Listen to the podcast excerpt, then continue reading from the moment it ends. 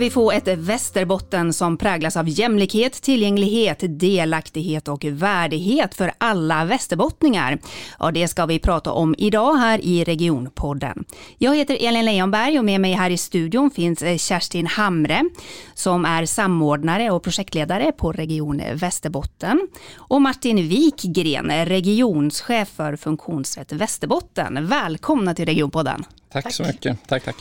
Ni är båda projektledare för ett projekt som heter Stärkt samverkan för mänskliga rättigheter i Västerbotten. Ja. Jag tänker att ni ska få börja med att berätta vad det här projektet går ut på, så vi vet riktigt vad vi pratar om idag. Mm.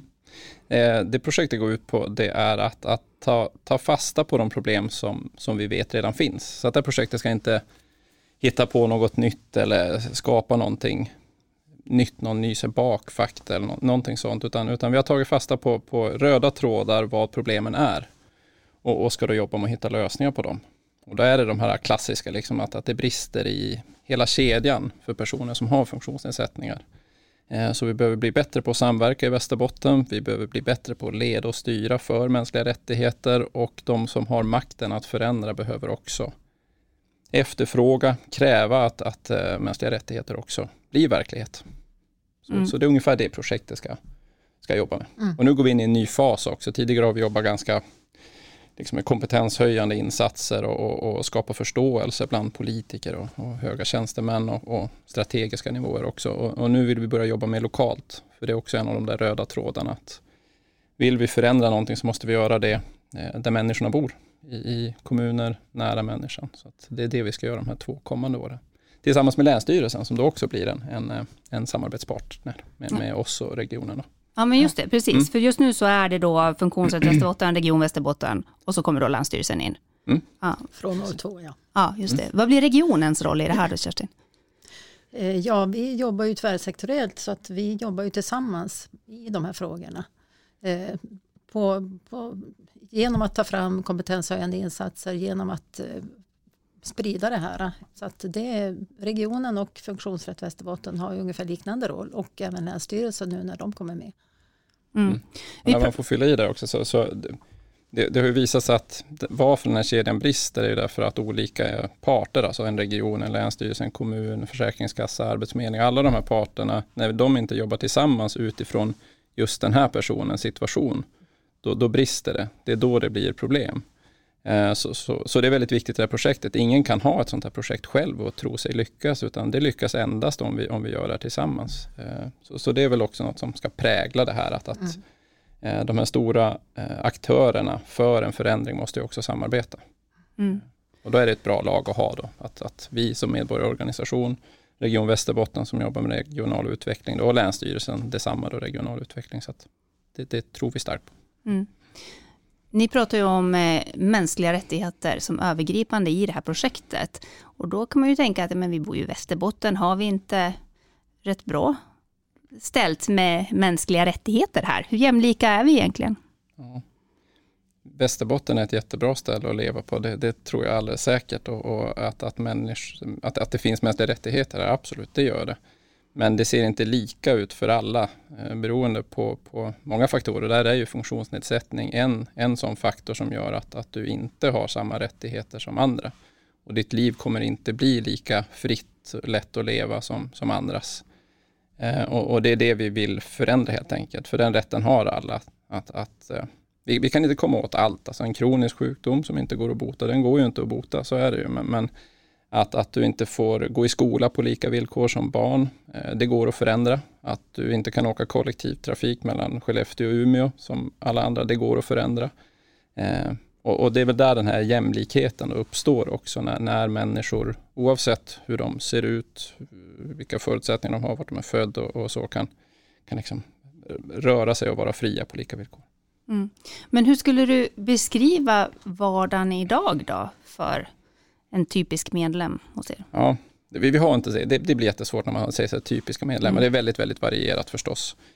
Eh, men, men, om man tar upp några vanliga problem som, som vi stöter på så är det att eh, det är väldigt, väldigt, det, det, är som en industri att ha ett funktionshinder. Det är ett, det är ett jobb i sig, att, eh, för hela familjen också, för närstående anhöriga eh, och personerna då i fråga så, så behöver de jobba för att få en fungerande vardag.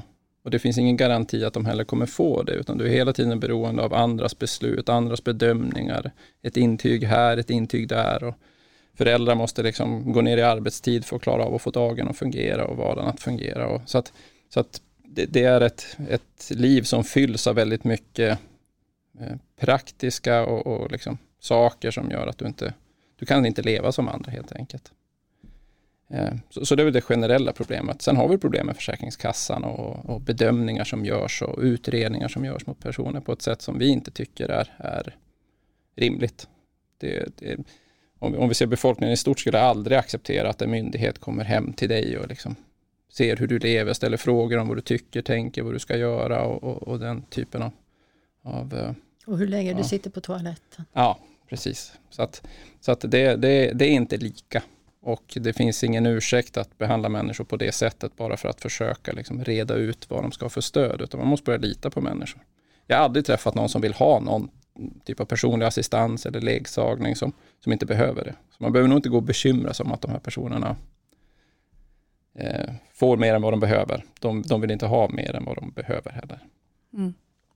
Jag tänker, eh, när det Martin pratar om nu, den som vill fördjupa sig mer i det här också, kan, tänkte jag att då kan det vara bra att tipsa om SVT Play och det program som heter just eh, Bokstavsbarnen. Eh, det är tre inslag som belyser det här också på ett väldigt konkret sätt. Eh, så att eh, jag vill passa på att tipsa om det. Mm. SVT Play Bokstavsbarnen.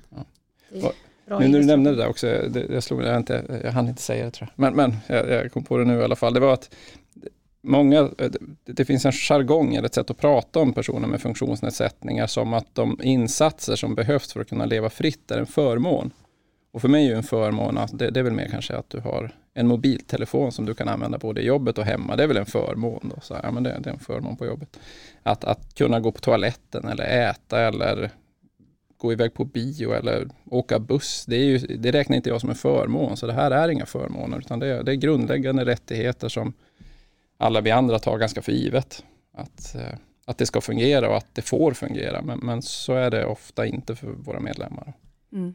Kerstin, du har ju jobbat med de här frågorna också tidigare. Hur tänker du kring det som Martin beskriver här? Ja, men när jag tänker på de här frågorna och lyssnar också mycket på vad Martin har, sagt och det har tagit del av i olika sammanhang så, så tycker jag att det är oerhört frustrerande och jag tycker att det är skämmigt för att använda ett sådant uttryck att, att, att det får vara på det här viset. Eftersom det, det här är rättigheter och att man ser det som en förmån att att eh, få gå på bio, att, att göra det var och varannan annars gör och tar som, som en naturlig del i livet, det, det tycker jag är oerhört orättvist. Och vi har ju eh, regeringsformen, vi har funktionsrättskonventionen, vi har de mänskliga rättigheterna, Agenda 2030. Det är ju bara att se till att vi börjar leva upp till det så att alla människor eh, får ta del av de rättigheter som man faktiskt har. Mm. Vad blir konsekvenserna då av det här? Av vad då? Jag av, att, av att allting blir krångligt liksom, och att du hela tiden måste slåss för din rätt på något sätt. Det blir en hopplöshet hos de här personerna, både hos eh, personen i sig och anhöriga närstående också, att, att det, det känns hopplöst. Du, det finns ingen lösning i sikte och du känner dig utanför, du känner dig inte delaktig i samhället. Och, eh, och, och Kerstin, du? Ja, jag, jag, tänker på det, eh, det vi också har tagit del av. Det är ju just det här att, att eh, familjer splittras. Att föräldrarna till barn, till exempel med olika funktionsnedsättning, har lov att ägna all tid eh, till att försöka nå och få de rättigheter som man har rätt till. Bara att kunna ta sig till skolan. Det innebär att man, att ja, man blir utbränd, man skiljer sig, man har inte möjlighet att jobba heltid längre. Alltså det är enorma konsekvenser. Mm. Och det är ju också någonting som slår tillbaka på samhället i stort. Att, sen all, all eh, jag tänker den, den ja, att, man, att människor inte får liksom leva fullt ut och, och, att vi kan ta vara på, på den kompetens som finns. Det är också någonting som blir ett resultat av det här i och med att människor ska ägna all tid åt att försöka få det de har rätt till. Mm. Mm. Ja, det är som det, jag var med i en annan podd här eh, för någon dag sedan när vi pratade med politiker inom funktionsrätt Västerbotten, unga vuxna och en, en som är med där då i den podden, hon, hon berättade om, om sina upplevelser när hon får ett brev och ser att det står Försäkringskassan på det. Hon är ju själv då har en funktionsnedsättning. Eh, och att hon vågar aldrig öppna det samma dag utan det måste få landa att Snart är det dags att få veta någonting. Så att hon, hon lägger ofta åt sidan och, och just den här eh, osäkerheten att kommer jag kunna leva som jag gör idag i, i fortsättningsvis. Att det ska hela tiden, det ställs, det är sådana stora frågor som ställs på, på sitt huvud där, eller på sin spets hela tiden. Att, att, att gå runt med den ångesten är, är en enorm tyngd. Att jag vet inte om jag får leva som jag vill leva. Det är alltid beroende av någon annan som säger ja, det får du, eller nej, det får du inte. Och, och det är bara den faktorn är en enorm orättvisa. Om man jämför med jag då som inte har några funktionsnedsättningar än, eh, som kan leva fritt och som jag vill. Jag behöver aldrig gå och tänka på det viset. Mm. Ni jobbar ju mycket utifrån barnperspektivet vad jag förstår. Mm. Varför är det viktigt? Barnen är väl viktigast. Det var så vi resonerade och börja någonstans. När man pratar projektet så är det att, att eh, avgränsa sig så att det blir mer eh, görbart att, att börja jobba någonstans. Och då ville vi börja med barnen därför att vi gjorde bedömningen att de är viktigare än mm. vuxna. Mm. Om man nu ska göra någon sån här viktighetsbedömning. Men det, och det, det, det, det, finns studier som visar på att, att det, vikten av att lämna skolan med godkända betyg. Liksom. Det, och det är inte bara G-betyget i sig utan det är ju vad det innebär att få godkänt, att tillhöra någonting, att få förutsättningar att klara sig själv i livet. Och, och där har vi inom, inom de målgrupper jag jobbar med och som Kerstin också jobbar med så, så är det mer vanligt att lämna skolan utan godkända betyg. Och att vi vuxna tillåter det trots att vi vet eh, vad det innebär är ju galenskap för, för individen, för samhället i stort. Vi vet att det kommer, att, att risken för att det går dåligt ökar och ändå tillåter vi det. Men på vilket sätt blir det ojämlikt i skolan då, idag? Det handlar dels om valfrihet, att alla skolor kan inte ta emot personer. Så att valfriheten råder inte på samma villkor. Inte alls på samma villkor. Eh, det handlar också om att få stöd om du har neuropsykiatriska funktionsnedsättningar så att du kan ta till dig den kunskap som du förväntas kunna ta till dig. Så att skolan anpassar sig inte nog väl till de individer som finns där. Du får inte nog med stöd. Sen handlar det om diskriminering också, att, att personer som har funktionsnedsättningar mobbas oftare, känner sig utanför, eh, håller sig undan skolan av de anledningarna också mer ofta. Mm. Hur ska ni jobba med den här frågan då, Kerstin? Nej, jag, jag tänkte egentligen bara haka på det, det, Martin sa, därför att det man ofta får höra då, det är ju att, att barnen är kostnader. Men det kostar betydligt mycket mindre om vi satsar på och tar itu med de utmaningar som finns när de är 7, 8, 9, 10, 12 år än om vi väntar tills de är 20, 25.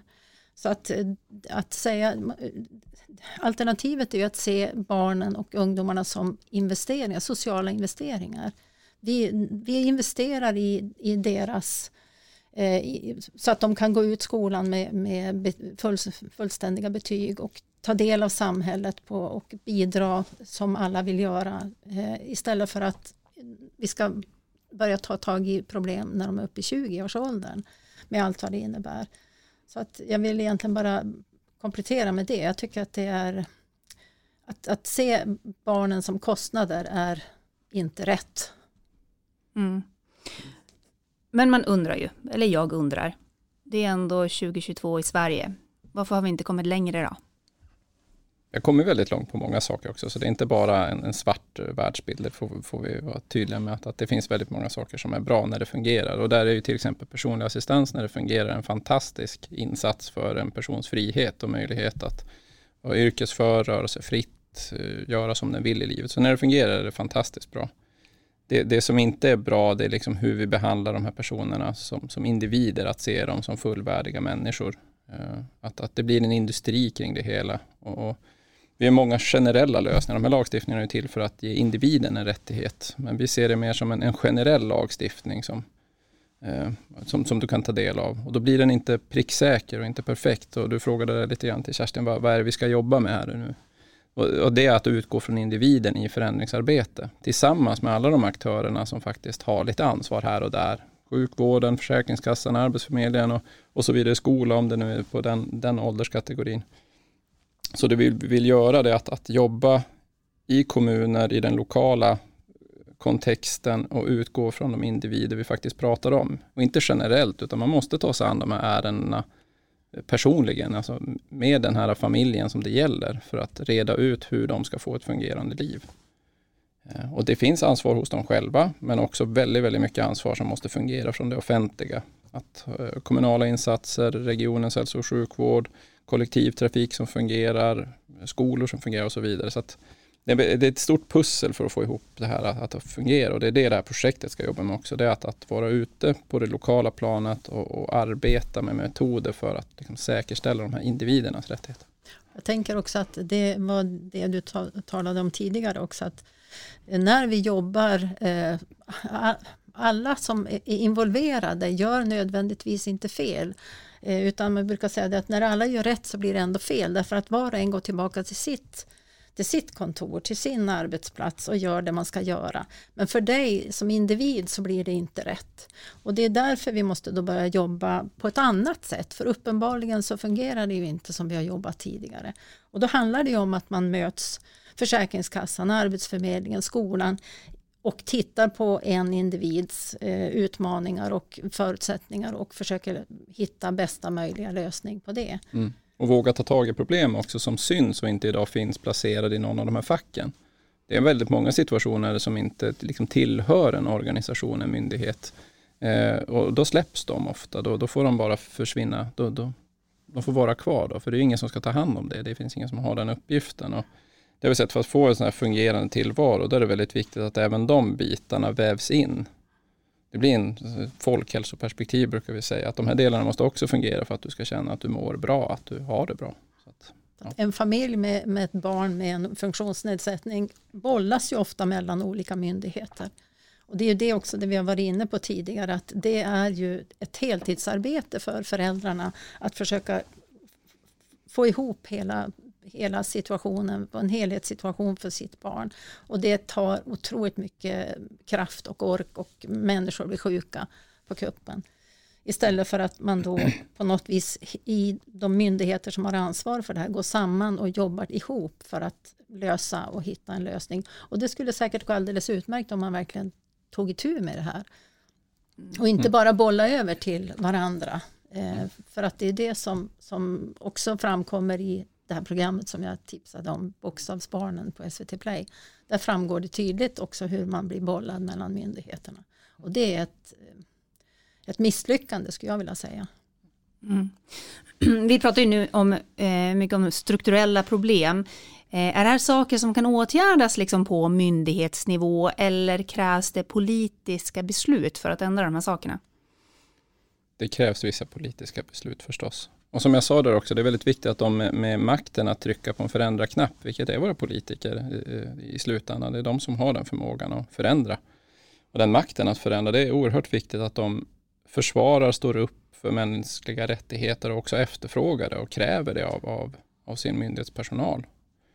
Eh, och det gäller både kommunal och regional nivå, men det gäller också liksom på nationella myndigheter om man då tar Försäkringskassa, Arbetsförmedling och, och på alla. Så och, det, och ser vi historiskt så är det ju då också förändringar som handikappreformen som ledde fram till LSS. Det är ju när politiker på väldigt hög nivå i Sverige också sa att nu ska det bli på det här viset.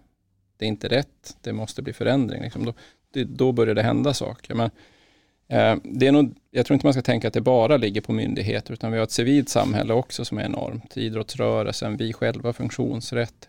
Det, det finns många exempel som helst med trädgårdsföreningar och allt det här. Och alla måste nog involveras för att göra att människor känner att de har en plats. Och det är ju inte bara kopplat till funktionsnedsättning förstås, utan, utan det gäller väl mer generellt. Men för, mm. så, att, så att jag, jag, tror att det civila samhället tillsammans med offentlig sektor och mycket, även privata sektorn, att tillsammans går det att hitta lösningar som gör att det fungerar för de, för de allra flesta. Hur eh, stor del av problematiken är attityder och normer i samhället då? Mycket, tänker vi. Och det var lite som jag, jag tror jag nämnde det här, att just det här att, att du ser det som förmåner. Eh, när det egentligen inte är det. Och det är ju en attityd som har byggts upp genom att det blir att du, du får någonting som, som andra inte får. Och, och så att det är klart det, det råder, att, att, att, det har med attityder att göra också. Eh, svårt att komma åt förstås. Vi, vi tror på att ökad kunskap är en väg att gå för att, att komma åt det och att, att du får se och möta människor som med olikheter. Eh, men är det så, vi är ju diskriminerade på arbetsmarknaden om man tar funktionsrätt som organisation, alla dess medlemmar. Eh, till skillnad då från, från övriga. Då. Och, och, den diskrimineringen gör ju också att, vi, att med andra människor inte möter personer med funktionsnedsättningar lika ofta. Du, du, och allt det föder ju liksom ett utanförskap och, och det återskapas hela tiden. Så att, ja, en attityd absolut, men eh, höjd kunskap är jätteviktigt och börja redan i skolnivå, skolålder förstås. Det är ju snart val. Eh, och jag vet att du pratade tidigare Martin om eh, unga inom funktionsrätt som har träffat politiker och så vidare. Ja. Mm. Eh, vad, vad, är ungdomarnas viktigaste frågor?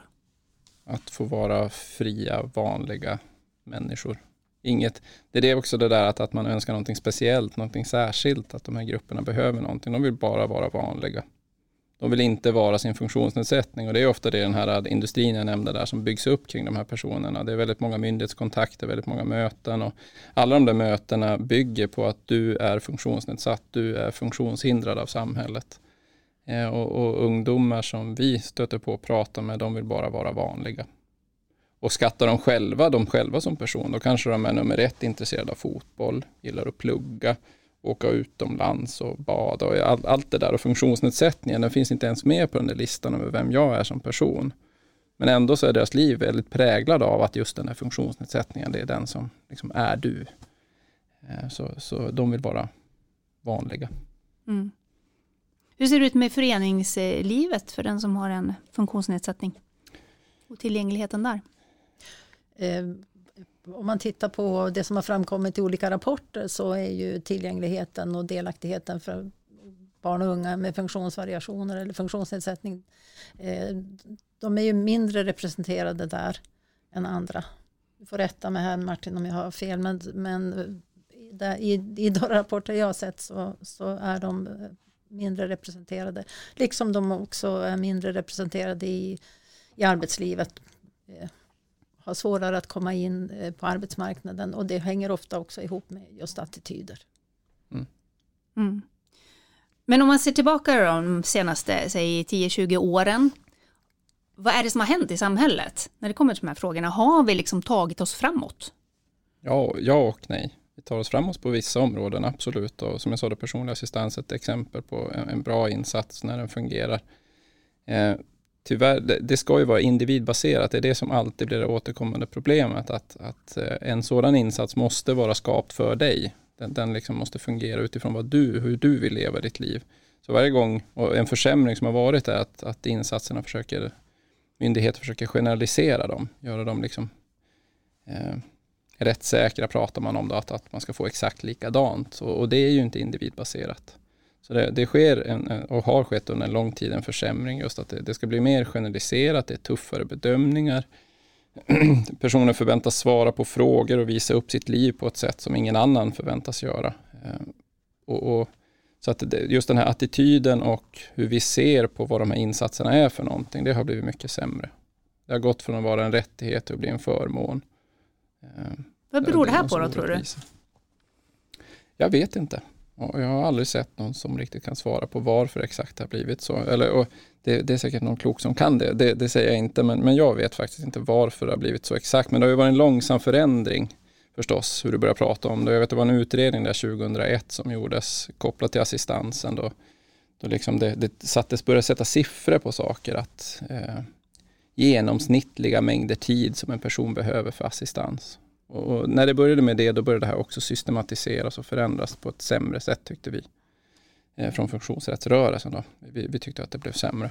Eh, så det, det, är en långsam förändring, det är inte att någon har tryckt på en knapp eller så, så blev det sämre 2003 eller något sånt. Utan en långsam försämring just. Och mycket kopplat till det här att det ska systematiseras. Det ska vara exakt lika för alla.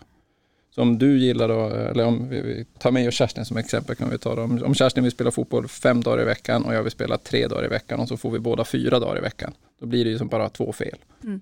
Så, så vi är olika allihopa och måste behandlas därefter. Mm. Mm. Vad tänker du Kerstin? Nej, jag tänker samma sak. Det, jag tycker det är sorgligt att det ska behöva vara på det viset. Det är väl min korta kommentar. Men i det här projektet nu då, vad är det som ni vill åstadkomma som inte har gjort? Vad ska ni göra annorlunda för att försöka skapa en förändring? Att på riktigt vara nära den individ vi pratar om, att inte generalisera den och göra det till ett, ett som jag sa, där, att, att det får inte bli att alla ska ha fyra fotbollsträningar, en vill ha tre, en vill ha fem, utan du måste ju prata med de här individerna och alla aktörer måste göra det tillsammans för att se vart de här fallgroparna, vart de här, där kedjan brister som vi då brukar säga. Eh, så att det vi vill förändra det är ett, ett, nytt sätt att leda, styra och tänka kring den här typen av, av insatser som behövs. Att ta sig an individen utifrån den och den där anhöriga situation och sen göra de, de insatser som krävs. Mm. Och inte stirra sig blind på att det här är mitt uppdrag och det där är ditt uppdrag och det där är den tredje och fjärde och femte och sjättes uppdrag. Utan, utan det är ju helheten för den individen som är allas målsättning. Att den personen får de rättigheter och de, de har. Mm. Men det här projektet har funnits i ett år nu mm. och det är två år kvar. Eh, om ni ser till dagsdatum då, liksom hur känner ni att arbetet går? Hur långt har ni kommit i arbetet? Vi har kommit en bit, eller på. Det är alltid svårt att veta så här, hur långt har vi kommit. Vi, vi eh, ska koppla på, som jag sa, där, Länsstyrelsen ska med också och eh, vi startar år två i oktober, första oktober, drar det igång. Eh, så vi är i planeringsstadiet nu tillsammans med Länsstyrelsen hur vi ska lägga upp arbetet för de här kommande två åren. Och så är vi i en rekryteringsprocess också och ska anställa två personer som kommer jobba i projektet också. Så att, eh, vi är i ett planeringsstadium är vi. Ja, ja, ja, de kommer att jobba mer operativt och det vi har gjort under det första året det är ju egentligen att, att eh, introducera det, de, det här projektet. Att, att, och, och den främsta aktiviteten som vi gjorde det var ju ett en utbildning kring de här frågorna. Vad är mänskliga rättigheter? Vem ansvarar för mänskliga rättigheter? Det här med social, eh, sociala investeringar och hur man jobbar. Till exempel, vi hade då med Region Gävleborg som jobbar mycket med de frågorna.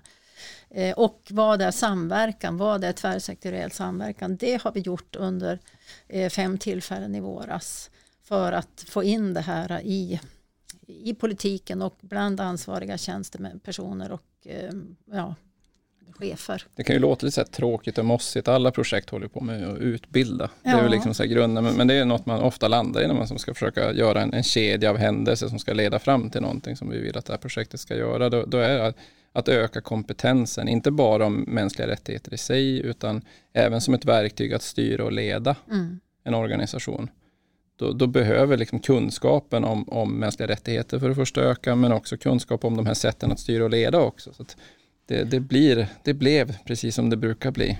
Att, att utbildning och, och öka komp eller kompetensnivån måste öka på området. Så det, det, är det vi har jobbat jättemycket med. Mm. Och, det och förankra också, i kommuner. Och, och ja, liksom, precis. Ja. Förankra i kommunerna är ju någonting som vi får fortsätta med under kommande två år tillsammans mm. med de här projektmedarbetarna som ska jobba mer operativt. Mm. Och då handlar det ju om det här med samverkan. Eh, det vi har pratat om att man försöker jobba tillsammans på riktigt och eh, olika kompetenshöjande insatser. Till exempel funktionsrättskonventionen som inte så många ändå känner till. Nej. Rätta mig om jag har fel Martin. Nej, jag, det ska jag inte rätta. Nej. Det är rätt. Det är rätt. Men vad möts ni av då när ni kommer ut och pratar med politiker och tjänstemän? Förstå, alltså, är det här någonting man känner till eller blir de förvånade? Eller? Nej, och det tas väldigt väl emot och jag, jag skulle inte säga att vi stöter på det är ingen som säger nej det här ska man inte jobba med. Vi ska inte, I Västerbotten ska vi inte jobba med eh, mänskliga rättigheter, så säger ju ingen förstås. Eh, och, och, jag tycker att alla politiker har varit välvilliga och vill se mer och, och, det är också så det har gått till. Då har de ju också klubbat igenom det här projektet. Eh, så, så, att, eh, så att politiker eh, vill att det ska ske en förändring och eh, sen är det alltid, det svåra är ju alltid, men hur då? Hur ska vi lyckas med det? Och, och det är ju allt, det, det är ju mycket svårare än att vilja.